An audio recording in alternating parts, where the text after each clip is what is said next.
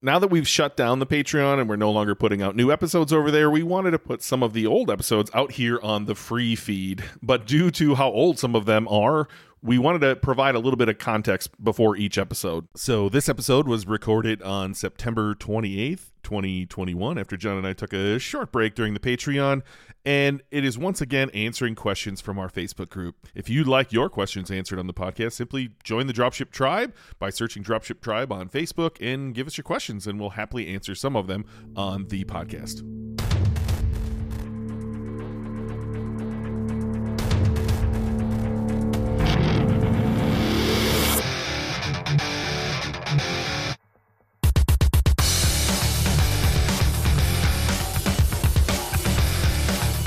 Right, after two months off, uh, and also a botched recording, we, we're gonna redo the first uh, ten minutes of this episode because Ben didn't hit record. We're back. Uh, a little rusty apparently. Jesus. what the fuck is going on? Literally just paused Jon. I'm like, guess what, Jon? I just put all my energy into the start of that show, Ben, and now I'm flat, man. Yeah, Now you you, you've left. You've, you've, ki- you've killed the vibe, man. Uh, Oh, we had so much good stuff in there. Uh. Anyway, two months. Uh, we haven't seen you in two months. I am definitely rusty. Can't even hit record. Uh, hopefully this sounds great. Uh, who knows if we'll have issues there, but um, we're back. Yeah, it wasn't. We weren't intending to be gone for two months, um, but here we are. yeah, we're back. Had a break. Uh, and Ben's right. We didn't, uh, wasn't, we were probably intending on having a, sh- a short break, but, um, you know, it's taken us a bit of time to kind of work through what we're actually going to be doing on the podcast front. And uh, we've sort of settled a lot of that now. So we're, we're going to be moving forward again, making this more of a, a bit more of a regular thing than it's been the last couple of months, of course. Um, and yeah, so you're going to see us. We'll have a new uh, free uh, podcast, which you know in the beginning is going to cover a lot of really basic stuff about high ticket drop shipping. So, so certainly different to the, the level of depth that we've been going into here on this on this show that you've all been listening to. Um, but the good news is that we are going to keep this one going as well, um, and uh, doing some of the some of the stuff that we've been doing, uh, going into a level of detail and and uh, you know helping you out more directly than we will be doing on that um, that uh, free facing podcast. But you know, whenever that one comes out as well, make sure you subscribe to it anyway. Show it some love. We'd appreciate that. Um, and I think it's worth saying as well that um, currently we host this podcast uh, through Patreon. Um, that at some point in the not too distant future, we'll be switching over um, and we'll be hosting it through our um, the same platform that we we run Dropship Breakthru from. So there will be a time where you'll need to switch over. We'll give you plenty of notice and plenty of time to do that, so you don't miss anything.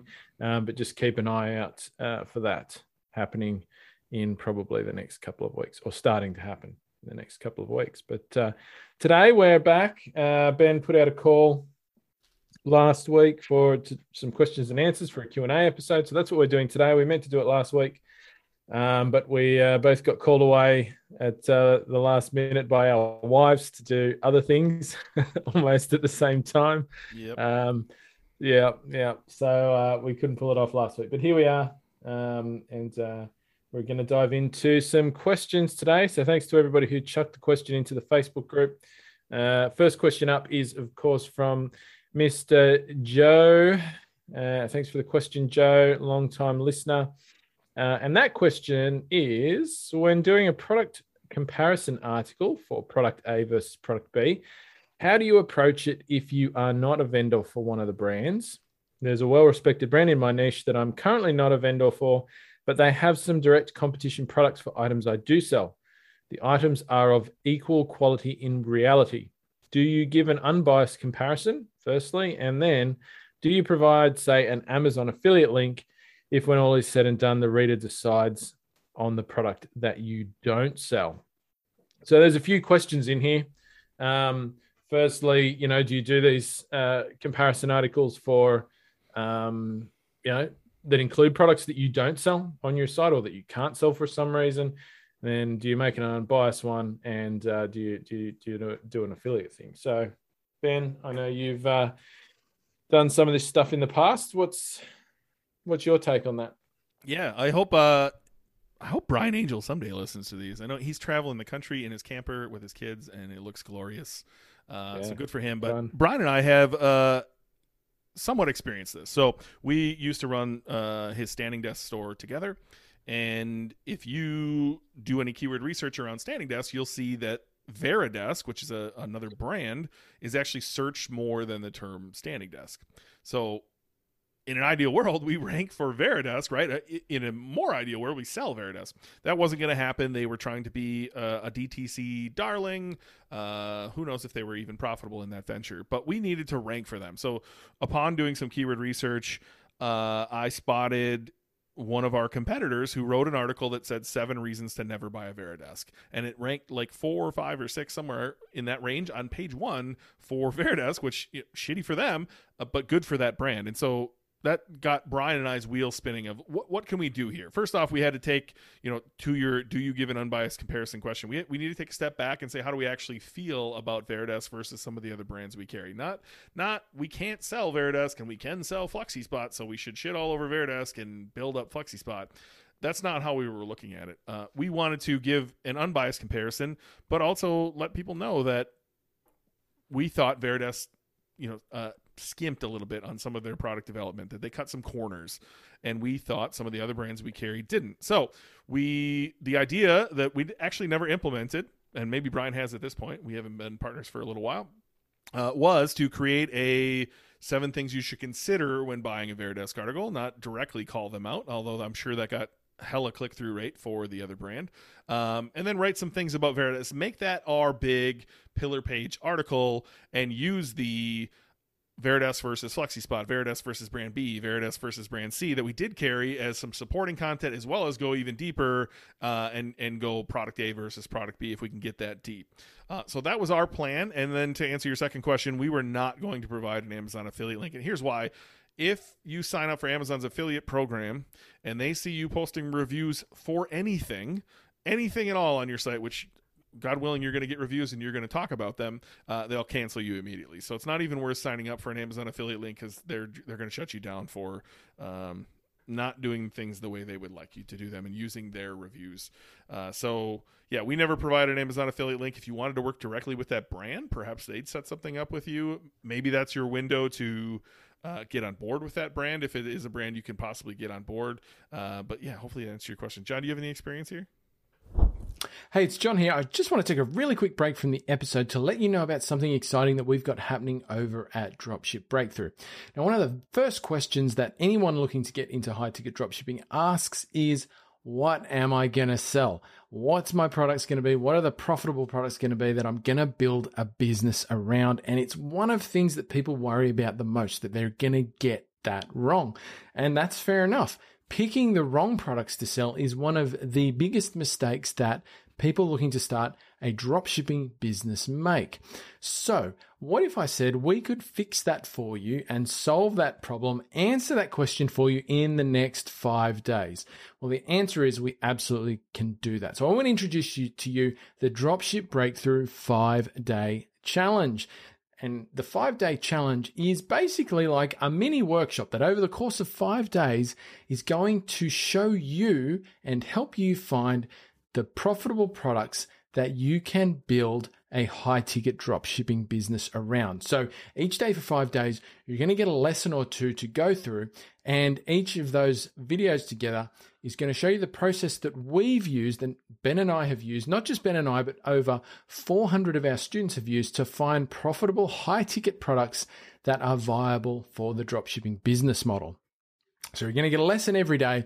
You know, watch that lesson, and at the end of the five days, you'll know what you're going to sell. And I'm going to throw a few interesting bonuses in there as well. Now, the best part of this is you can join the challenge today for just $97. So, single investment of $97, and you're going to then know what you can build a business around with a super high level of confidence so that you can start your business and not have to worry about that maybe you've picked the wrong products and you're going to have to go back to scratch at some point. So, all you need to do to join the Dropship Breakthru 5-day challenge is head to Dropship Breakthru, that's spelled B-R-E-A-K-T-H-R-U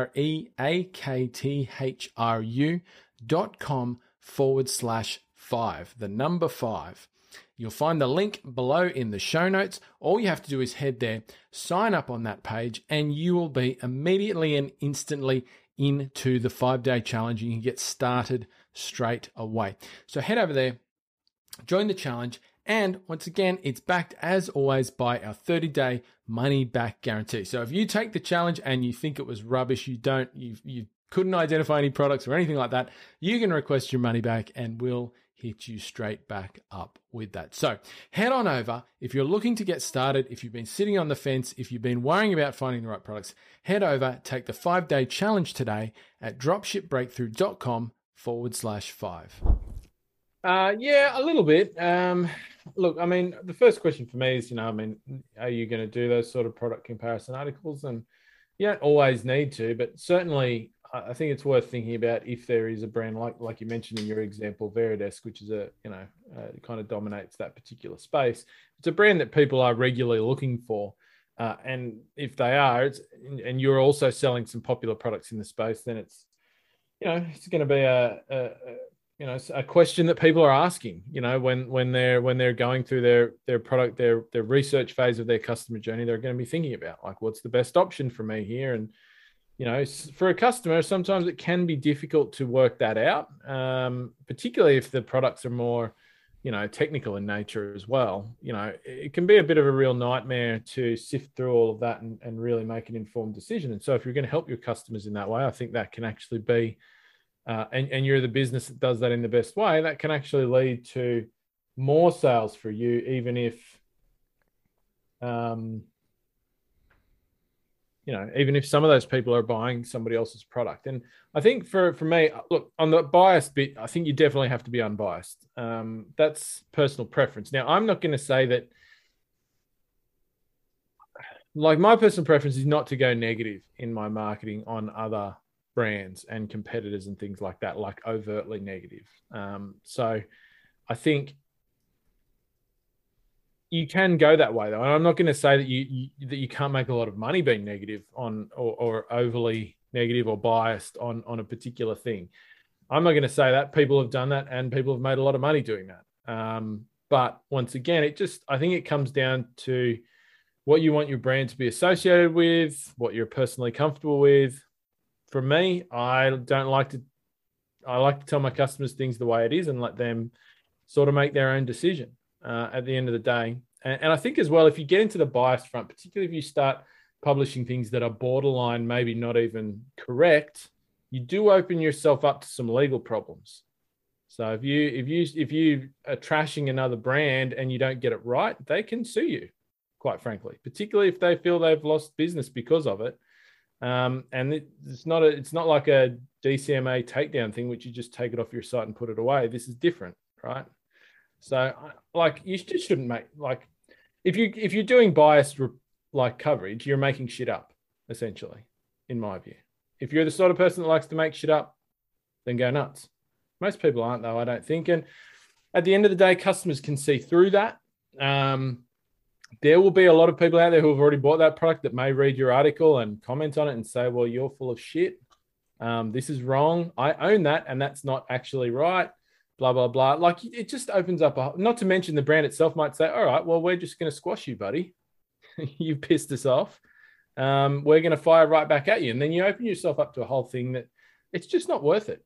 Um, it's not worth the headache. It's not worth the time. So I, I say be fair, be even. Um, and yeah, I tend to take a bit of an abundance mindset. Like some customers are going to choose the other brand, and that's okay. They're getting what's best what's best for them. If you've given an unbiased review um, and comparison, then some people are going to read about the other product and say, "Well, that actually meets my needs a bit better." That's a good thing. You should be happy about that. And some people are going to read about the product you sell and go, "Well, yeah, hey, that sounds great for me. You've helped me out here." So now I'm more likely to buy it, that particular product that you do sell off you rather than somewhere else that's and I think that's a good win. That's a, that's a good outcome, and that's the way that's the way that I would do it. Um, and yeah, I don't, I don't have a problem with just talking it. Like I don't think you need an affiliate link or anything like that. I, I mean, personally, like I say, my my approach is have an abundance mindset, do it, uh, and uh, yeah, Like if you can get those those pages ranking as well, you know, if there's if there's search terms around those comparison type search terms, then you're you're going to win. Even if some people buy the other product, you're still going to be doing better than you were doing. Yeah, I'm for all sure. for doing the right thing is always the right thing, and so who's the most important person? It's your customers. It's the people you're serving. And so if if and I'll just use Varidesk, if they decide a Varidesk is best for them, then you did your job and you you help them whether they bought from you or not, which is a core value of mine. Uh, and so serve them. And if they go buy a Varidesk, great. The ones that aren't going to buy a Varidesk and are definitely going to buy the one you're comparing, they're almost all of them are going to buy from you because you provided them value. So constantly serve your customers and and they're going to serve you in return. Just uh, if you have if you found volume there, uh, get it ranking, uh, and then worry about how that's monetizing in the back end. I, I would give an unbiased review and do the right thing. Uh, next question kind of relates to this actually, Jon.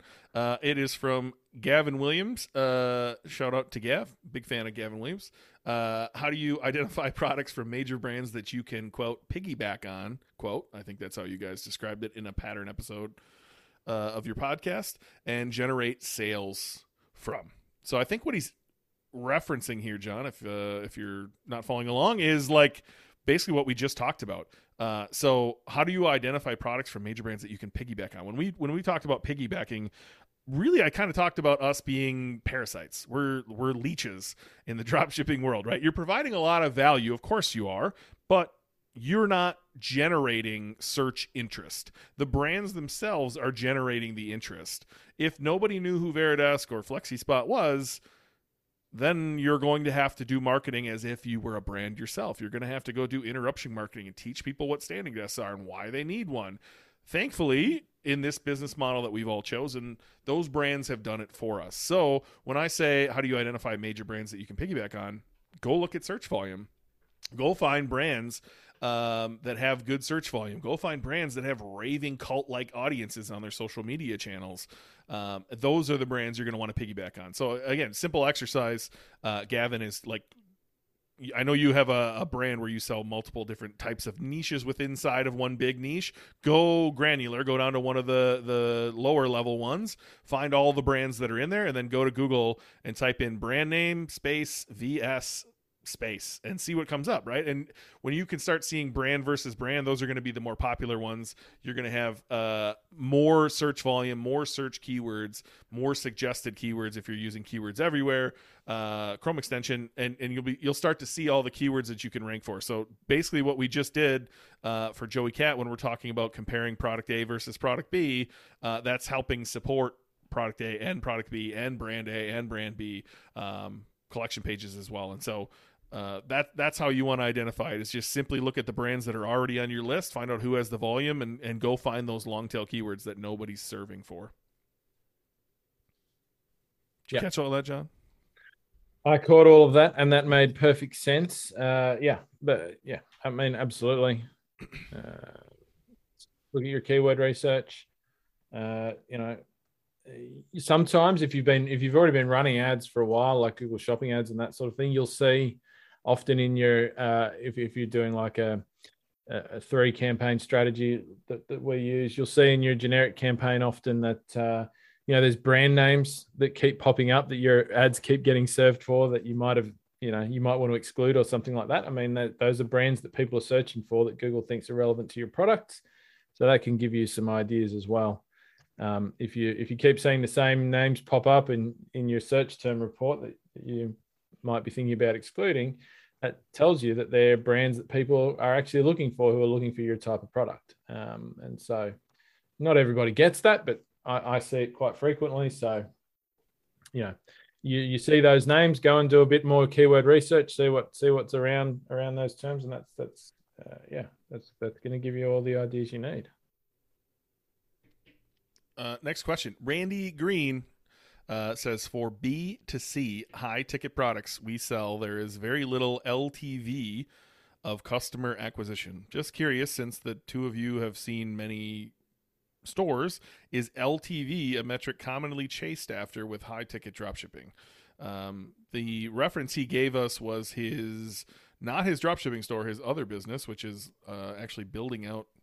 Um, wine cellars for for clients in the real world, not on the not on the metaverse internet that we all live on. Uh, in the real world, he he builds this. So, um, I think there's a few different ways we can answer this, Jon. But I mean, first and foremost, he's asking, is LTV a metric commonly chased after with high ticket dropshipping? The answer is absolutely, right? There's three ways to grow your business get more customers, uh, get your customers to buy more from you, um, or increase lifetime customer value, right? Uh, I think I actually just screwed that up, Jon. If you want to clarify the three ways to grow your business, yeah, yeah. So there's uh, three ways to grow any business, which was actually which is very uh, made very popularized by Jay Abrahams, actually. Um, but uh, yeah, you acquire more first-time customers, right? Which you do by getting more traffic or increasing your conversion rate, for example. And then AO, you increase you increase your average order value. so sell more, sell more at the same time or increase your prices. And then thirdly, you increase your rate of repeat purchases. Um, you know, so people coming back and buying from you a second and a third time. So you can do any one of those by itself, and your business grows in a linear fashion. So you can always chase more and more first time customers. But of course, that's not an infinite pool of people. Any market has a cap there. So if that's your only strategy, then you're going to hit a hard ceiling at some point, which is why also doing the other two at the same time is very important. Now, most high ticket dropshippers are, are focused on the first one, which is getting more first time customers, and they don't think past this. And I'm going to say that while me and Ben would say LTV and generating repeat purchases is definitely something we focus on. If you ask, is LTV a metric commonly chased after with high ticket dropshipping? I would say absolutely not.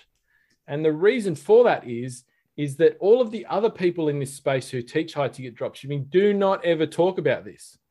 Right now, everybody who's listening to this may have been through another high ticket dropshipping program. Generate recurring revenue is not a focus of that. It's not even part of the, the niche selection that they take you through. Now, if you go through Dropship Breakthru, one of our criteria absolutely is when we're even selecting our market in the first place, can you see a pathway for repeat business? And if you can't, that's actually a cross that goes against your market idea. Right. So I'm very big on this. Like it's finding ways to do this. I mean, it can be a challenge with some high ticket products for sure. Some can be harder than others, but it's absolutely a must. Your, your existing customers are the easiest people on this planet to sell to, right? Significantly easier than constantly trying to acquire new customers. And of course, there's not a much lower cost per acquisition on the second and third sale, so your profits higher. So high ticket businesses that can do it or have found a way to do it and have a plan to do it are in a much healthier position than those that can't. So yeah, I mean, you know, definitely it should be part of your your overall growth strategy for your business is to identify ways that you can uh, generate a second, third, or whatever sale, or however many sales you can from your first time customers. Um, uh, you know, because if you're just focused, I mean, the other problem is if you're just focused on the first way to grow, if you're constantly chasing new customers, you're also in a much more competitive space. And it's it's it's much easier to lose out if that's your only um, or, or to lose lose ground on your competition and things like that if that's all you do right? So I think there's yeah. an opportunity to maybe open some eyes too. Like I think when a lot of people think LTV or recurring, they think, okay, great, I sold them a pellet grill. Now what? I try to sell them a second pellet grill, or like, and then even from there, maybe your mind's moving to, okay, yeah, they need pellets, right? Maybe I'll try to resell them pellets over and over. That's great. That is one way that you can do this. Yeah. I think there's a lot of other ways that you can monetize your audience much further beyond even the products you sell. Like they're obviously interested in the product you sell, but they're probably interested in in other things related to what you sell as well. And there is an unlimited amount of brands who would be happy happy to give you a commission if you were to refer them over to their brand. Uh, and so we talked a little bit about this, I think, at a previous episode mm. about what John Murphy was doing. Um, but I think you know certainly if you're building wine cellars for for folks, there is an un- definitely an unlimited amount of wine offers out there. I simply searched uh, wine affiliate offers, uh, and, and, it came up one more cup of coffee slash best wine affiliate program. So there's a uh, Splash Wines. Uh, there's etching expressions uh, to get wine bottles etched. Um, this is a, a, lot of ads on one page, so this is hard for me to scroll. Uh, but there is you know, Vinebox, IWA Wine, Drinks, Home Wet Bar, Wine Basket, Wine Dom Box, Saratoga Wine Exchange, Wine.com. Um, I would assume there is a lot of other things people buy when you build them out a, a wine cellar that has to do with wine that you can happily re, you know refer them to other businesses who sell these things uh, you know carefully craft some emails talking about them tell a story about the products uh, and utilize that list of people you have uh, to sell them other products. Uh, i i like when it comes to high ticket dropshipping the idea of moving to digital content. Why do i like digital content? Because when you take that order for $100 and you put it into your spreadsheet, there's no cost of goods behind there. And so you made $100. This is why I love digital products. And so I would challenge you to ask yourself, what digital products can I sell? Uh, based on the products that I carry. So, you know, if we look at Joey, Joey volunteered his website for us. Um, he sells fitness equipment there's absolute abundance of uh, digital fitness programs that that you could create uh, around your products. Uh, you could partner with somebody who's already created all of this and sell these digital products uh, after someone has purchased, uh, you know, a stair climber from you or or whatever they're buying from you. And so I would challenge you to start thinking through what is some digital content you can sell. What are some affiliate offers? What are some other brands that you can partner with uh, to you know continue serving your customer long after they've bought the big product from you uh, that's that's a little more outside of the box than just you know again pellets for your pellet grill or or filament for your 3d printer. Yeah totally. And and look i mean there's digital content out there that you can purchase the rights to distribute as well. I mean it's not not even always like you have to necessarily create it from scratch if that's not your your thing um, you know, or you could be selling, like Ben says, uh, you could joint venture with somebody else who creates content in your space um, that has has a great offer. So, um, you know, yeah, there's tons of opportunities there. The other thing I'd say as well is, um, you know, when you come to, I mean, this this presents as more of a problem or or something that's diff- more difficult to think about when in the first place with your business you, you started with the product first right? So when you were deciding what you were going to base your business around, if you took the traditional high ticket dropshipping approach of saying, well, I've just got to find a product, right? And so you said, well, my niche is just this one product. And that's what I'm focused on. And it's a high ticket product. Well, if you're talking about increasing your LTV by selling other products, then that's difficult. Whereas if like like me and Ben talk about, if you started with the customer is my is the central to what I'm doing, right? Then it makes it a bit easier because you're thinking about what is my customer interested in? And your customer is not just interested in one product, right? Your customer is going to have an interest that can be served in a number of different ways. And so I think if you take that focus as well, it certainly makes the idea of that that, that LTV piece a lot or, or having recurring uh, purchases a lot easier. So every time I've done my own market selection where I've thought about the customer first, I end up selling a range of different product types Right? So I'm not just focused on one type of product. So I could sell them this thing, then that thing, and then that thing because they're all based around interests that that person has. Um, and when, I think when you start there in the first place, and you make everything you do about your your you know your ideal customer and what they need, then you tend to have more options when it comes to generating you know recurring revenue from them in in different ways uh, whether it's through products digital products affiliate offers, whatever it may be. Yeah. Look, you can even go as simple as creating a Facebook group for which you charge $9 a month for your customers to be a part of. And get them in there. They're going to do all the content marketing for you. They're just going to talk to each other about wine. Uh, and then you can just add recurring revenue on that way. Like this doesn't have to be hard. Uh, and i think you really nailed something here jon. No one's talking about this in the high ticket dropshipping room no one right? They're all talking about how can i get more customers? How can i run ads better? How can i do seo whatever it is to get more customers. Maybe uh maybe you have an opportunity to go beyond that and start thinking about how you can increase your average order value, right? Doing, you know, card upsells or or frequently bought together. But you're you're right. I haven't heard anyone talk about it. In fact, it's something I've worked on in, in businesses I've been a part of, but I've never talked about it either. And so maybe this hmm. is our sign to to get something deeper in the course. Um, to help people lean on that, right? It's it's one of the core pillars of growing your business, and um, you're right. It's not something I've personally talked about either. Yeah, yeah, I think we we we touched on it in a number of areas in the program at this point, but I think there are some some of the things we've just mentioned we certainly uh, don't go particularly deep on, and so yeah, I think there definitely is an opportunity there for us to do something um, a bit more in depth with some examples and and things like that to help people do this. But you're right. I mean, it's absolutely you, you do need to nail the first time customers piece, but if you can do all three of those things at once, then the growth rate of your business is exponential, right? You, you have a, a curve, a growth curve that gets steeper and steeper rather than that sort of linear, slower growth. So yeah, it's um, for people who are looking to, you know, grow a, a big business or, or a fast growing business, then you can't just rely on getting more first time customers. Certainly not if you're if you're if you've been in your market for any period of time, like you're getting closer to the point where you're hitting the cap on that. Like you're only going to get X, X number of new customers without increasing your product range. You're only going to get X percent of new customers every month. Like there is only X number in your market at any one point in time. It's not unlimited, right? So there's a point where that slows, where that growth slows, and you're gonna, you know, that's that's that's that's like that's like a plateau at some point. Now, for for a lot of people who are listening to this, that may still be some way off in the future.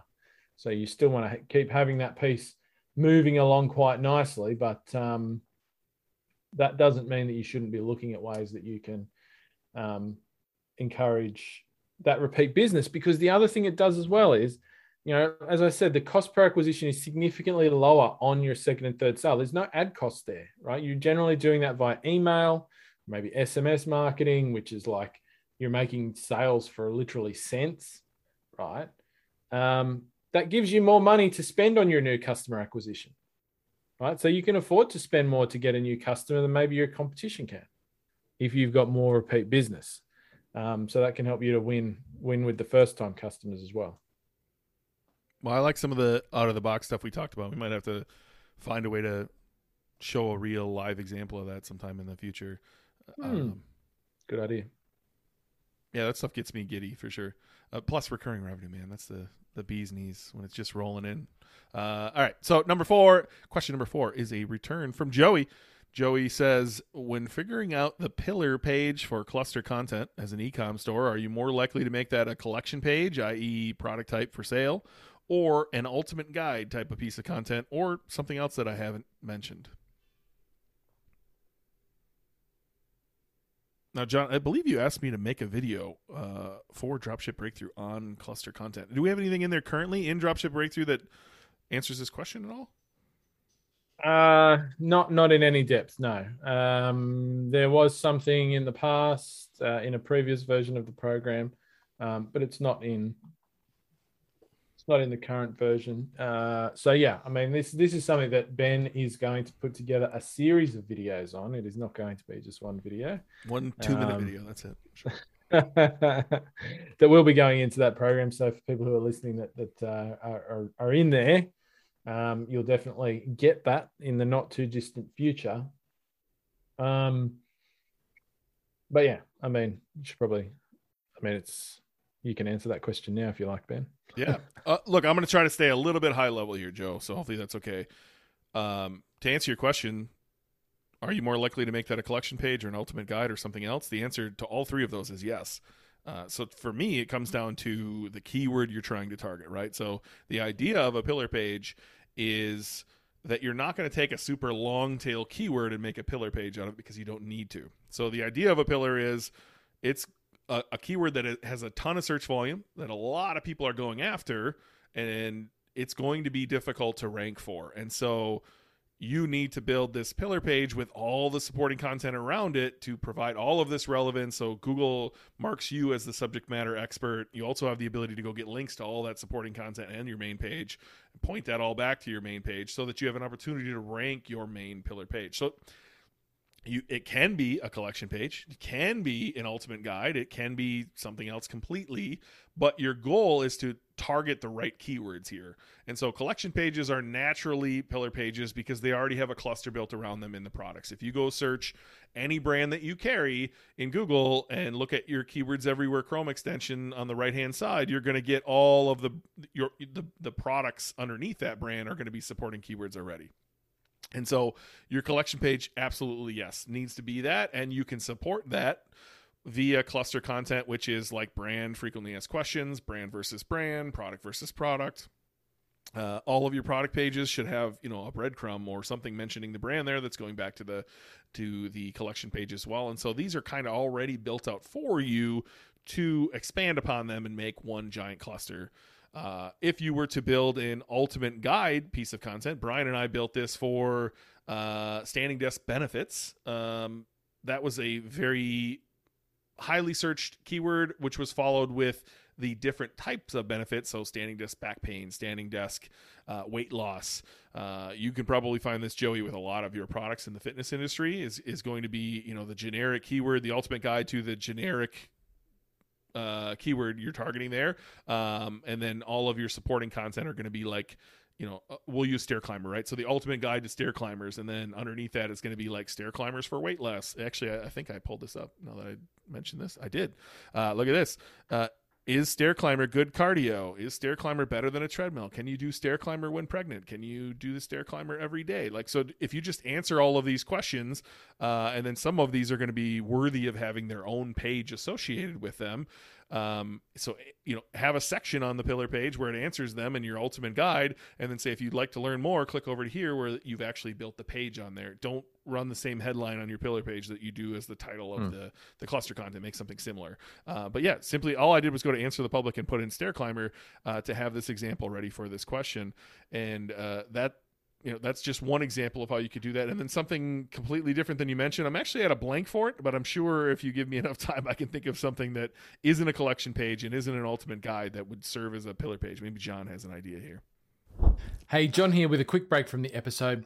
Drop shipping and running a business in general can be a pretty lonely experience, as in, you're probably unlikely to know many people in your private life who are drop shipping, who are running an e commerce business or even an online business. It can be a lonely journey and it can be a much more successful journey if you have some sort of connection to a community of people who are doing the same thing as you. If you have a space where you can ask questions, where you can get support, and even if you haven't started a high ticket dropshipping business yet, somewhere you can go and see other people who are doing what you're doing and, and, and kind of hang out and get a feel for how things work. Well, the good news is that you can do just that. Ben and I have a free Facebook group called the Dropship Tribe where you can join for free uh, and hang out with other high ticket dropshippers. It doesn't matter if you haven't started a business yet, you can still get in there.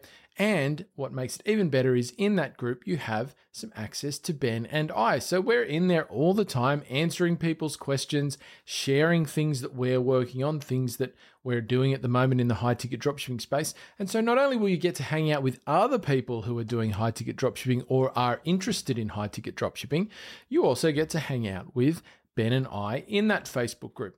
And so it can be a really good opportunity, not just for you to get help or uh, share your ideas, ask questions, whatever, but even if you just want to get an idea about whether high ticket dropshipping is the right thing for you to be doing. I mean, you've probably heard about it, you've listened to me and Ben talk about it, you might have watched our videos.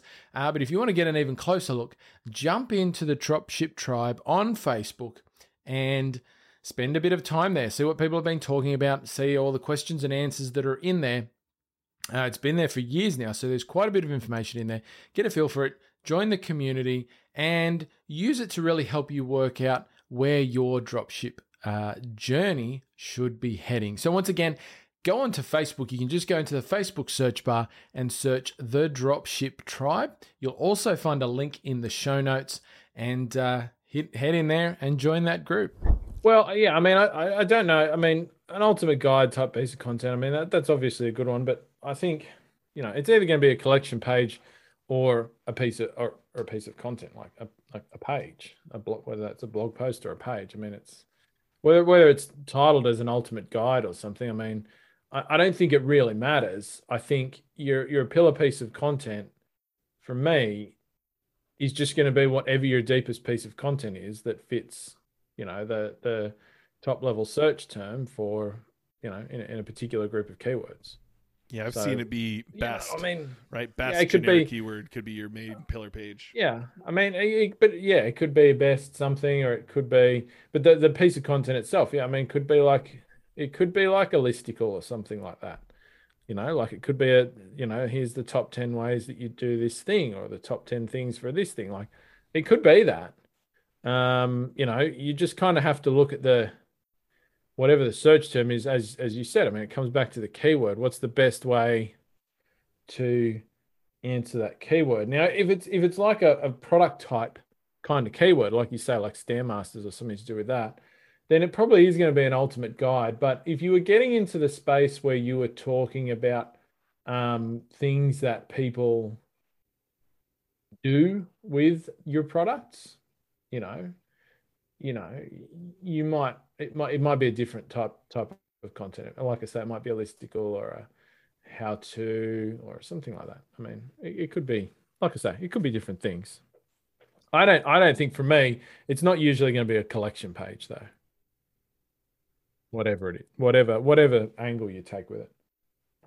Yeah, I wouldn't use content to build out a collection page, but the collection pages are already like they're ready for you, right? Like the brand name themselves, brand name plus product type. It should be the name of your collection page. That's already ready for you to be like Yeah. so just build out content on that page, feature 3 4 products from the brand. Uh, that page is going to rank well as a pillar page. Um, again, falling back, like I, I don't want to tell you build a listicle, build uh, ultimate guide, build any of that stuff. It, it doesn't matter to me.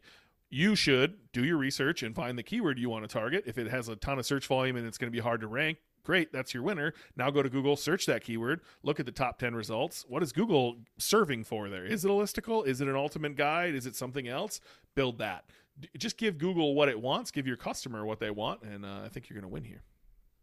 Yeah, yeah, and and don't let that that sort of question like sort of trip you up either. It's one of those things where you could probably go around in circles in your brain about it, um, and uh, not get anything done. Like you know, it should have been ultimate guide. Should it be a this? Should it be a that? At the end of the day, if it's a good piece of content, it's high quality. It's not you know, it's not going to matter so much. Just get in and do it is essentially what I'm saying. Just do it. Just do it, man. Well, you defer to me on a question. I'm going to defer to you on the uh, our next question from Alexander Vo. Uh, one of our old brands we had to discontinue came back to us and gave us the green light to do commercial sales only and no Google ads. What ways do you like to target B2B opportunities? Any nuances? We sell to businesses already, but not specifically. Um, I think this is a, actually a fairly hard question, Jon, and I'm curious your answer here. Yeah, yeah. Look, um, well, I guess the, the you know the, the first question, the first thing you have to answer is, do you even want to do that, like in the first place? Um, you know, B two B selling can be great. Uh, it can be a lot of work, uh, or it can be more work than your usual sort of B two C sales, um, because B two B in in a lot of um, industries it's very relationship based, right? So you if you're going to go into B2B, yeah, there's going to be some B2B's uh, customers in there who are looking for somebody new to buy their products from, but a lot of them already have existing relationships in place, and you're kind of looking to break that up a little bit if you want to do it at any sort of volume. And so that's you know, Uh, it's it's a more hands-on from the perspective that you know, as as you say, you can't just run ads and and expect to get a lot of B2B sales. There's there's outreach involved right? Generally speaking, like so, companies that do a lot of B2B sales are very B2B focused, they have salespeople, they have sales reps who go out to businesses and like proactively meet with them and sell their stuff, right? That's because it's relationship based a lot of the time and in a lot of markets.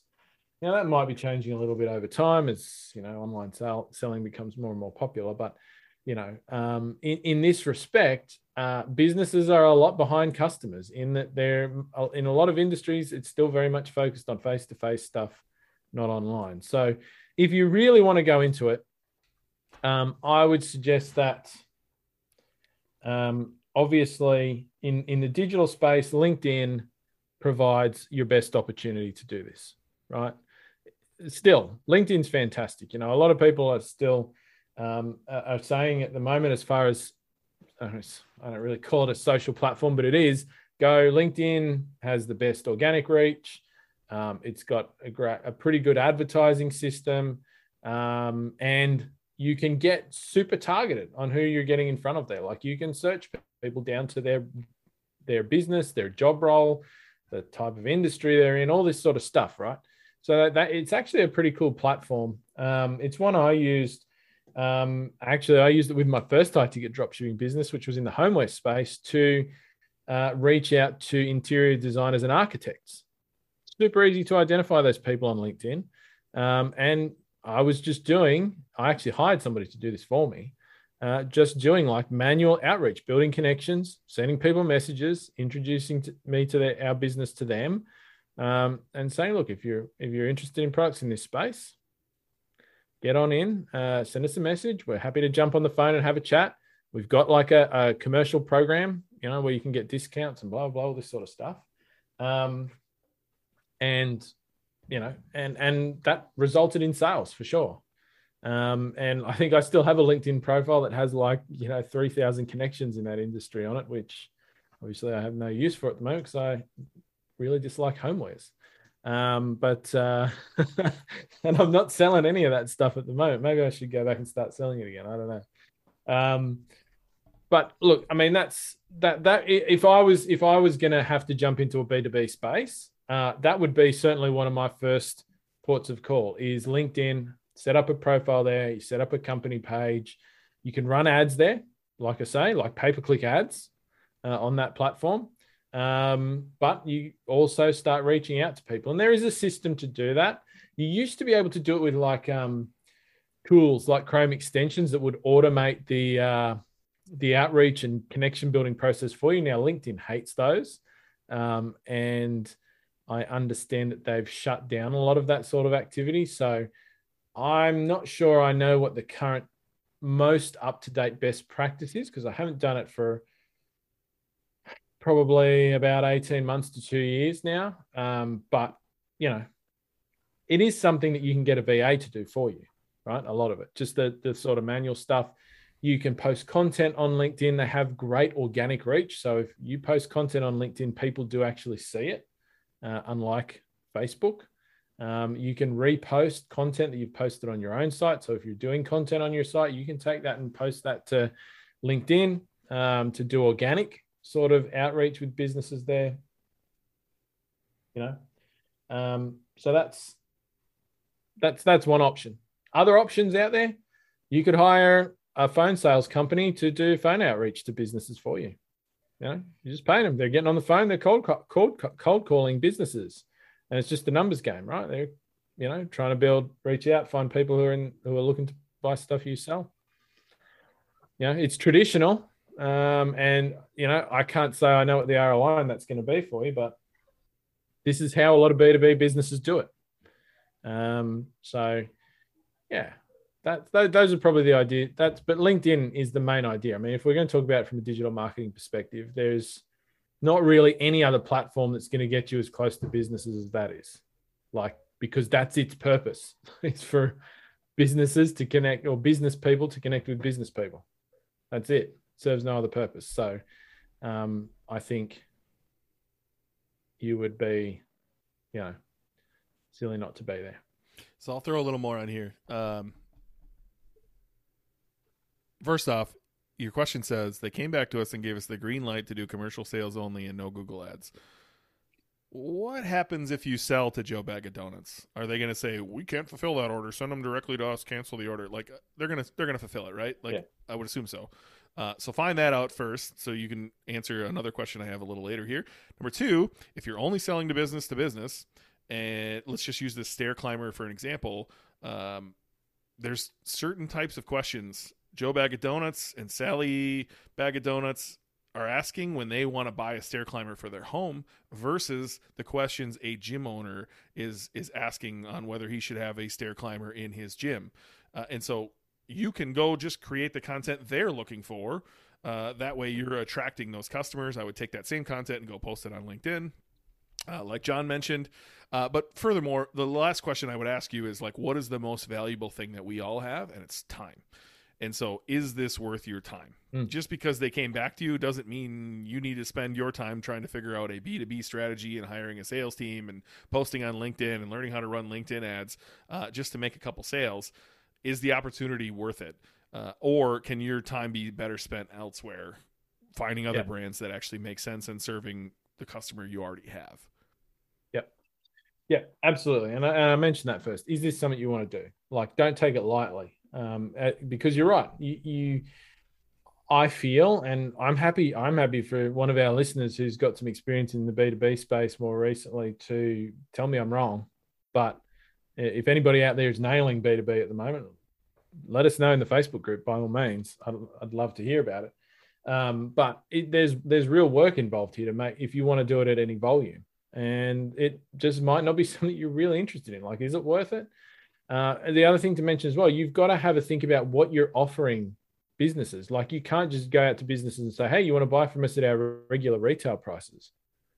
That's not what they're expecting. And if they're buying from other big wholesalers, they're not paying retail prices. So if you just go to them and say, "Oh, you can buy this office for the same price as Joe Bag of Donuts," you're not going to get much traction. You've got to be able to give them a trade price right? That there is an expectation in pretty much any industry I've been in that commercial orders attract a different price to retail orders. So, what price are you getting from the supplier in the first place? Can you even do that?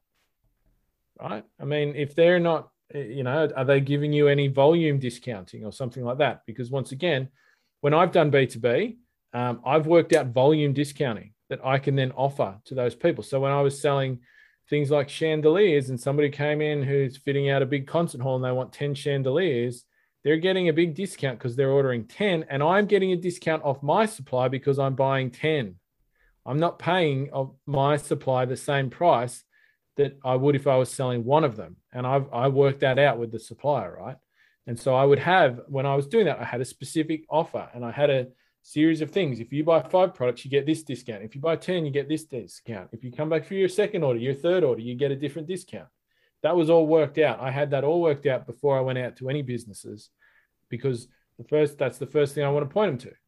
If they say, yep, look, happy to put you on our list of, of vendors, because a lot of businesses will have a pre-approved list that their staff can go and order from, particularly big businesses. You want to get on one of those lists, you got to be able to give them something, right? It can't just all be sort of up in the ether, like, oh, well, we might do this or we might do that, right?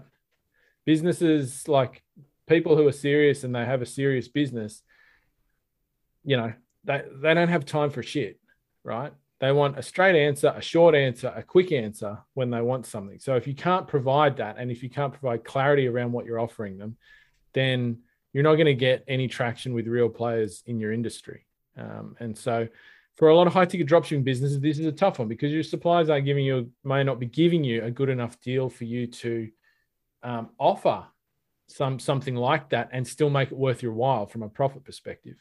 And so that goes back to Ben's Ben's Ben and mine's first question: Is this even something that it's worth doing for you?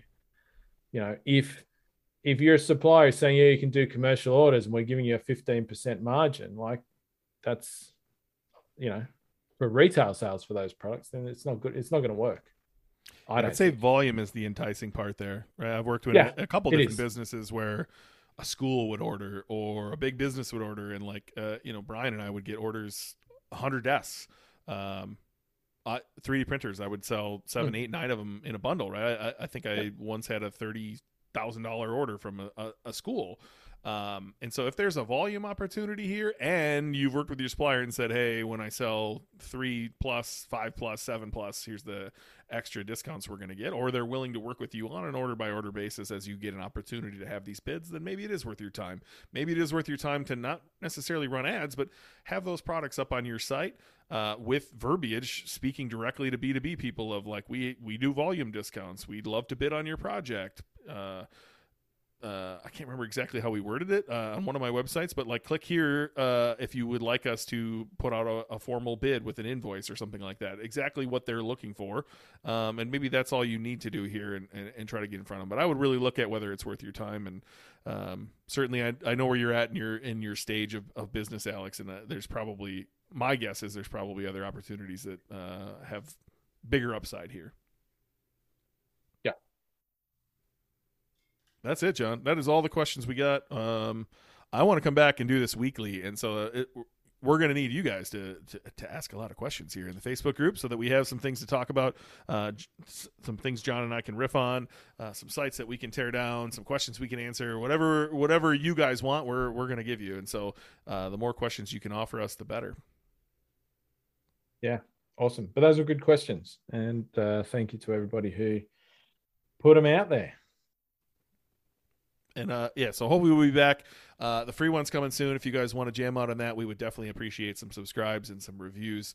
Uh, we are also uh, running ads now uh, with a company called Sawtooth, and they're looking for some testimonials. So uh, Jon told me not to men- mention this unless I had something to offer in return, uh, but I'm going to do it anyway. So if any one of you who are part of Dropship Breakthru would love to do some sort of testimonial video, I don't know what it will be, but I'm sure Jon and I can make it worth your your while. make sure you know that we appreciate you. They're they're going to be running these as ads. So uh, if you if you're going to do this, uh, turn your phone sideways uh, so you're in landscape mode uh, and and you know, record away. Uh, a testimonial would go a long way uh, to helping us grow this business. And and again, Jon and I will probably make it worth your while. Um, he's smiling, so I guess that's not probably. probably. Maybe we'll just leave it as a mystery surprise. there you go, mystery surprise. Ben and Jon mystery surprise. No, we we absolutely will um, and uh, for us to grow the audience, um, you know, this is this is a, an important thing for us to be able to do. So we'd appreciate yeah. any help from you guys that we can get. And for all you course members, um, I just made some new content. I don't know if Jon got it in the course yet. Uh, that'll be in there soon. Uh, Jon has an, a list of things that also need to be added to that. Uh, hopefully, we have more students coming soon. We're, we're brainstorming out uh, a mastermind uh, whole a whole lot of stuff coming, and, and I couldn't be more excited. So thank you all of all of you who are listeners and all of you who are course members. Uh, uh, a lot of content coming your way. Awesome. Cool, cool. forward to it. All right. See you next time. See ya.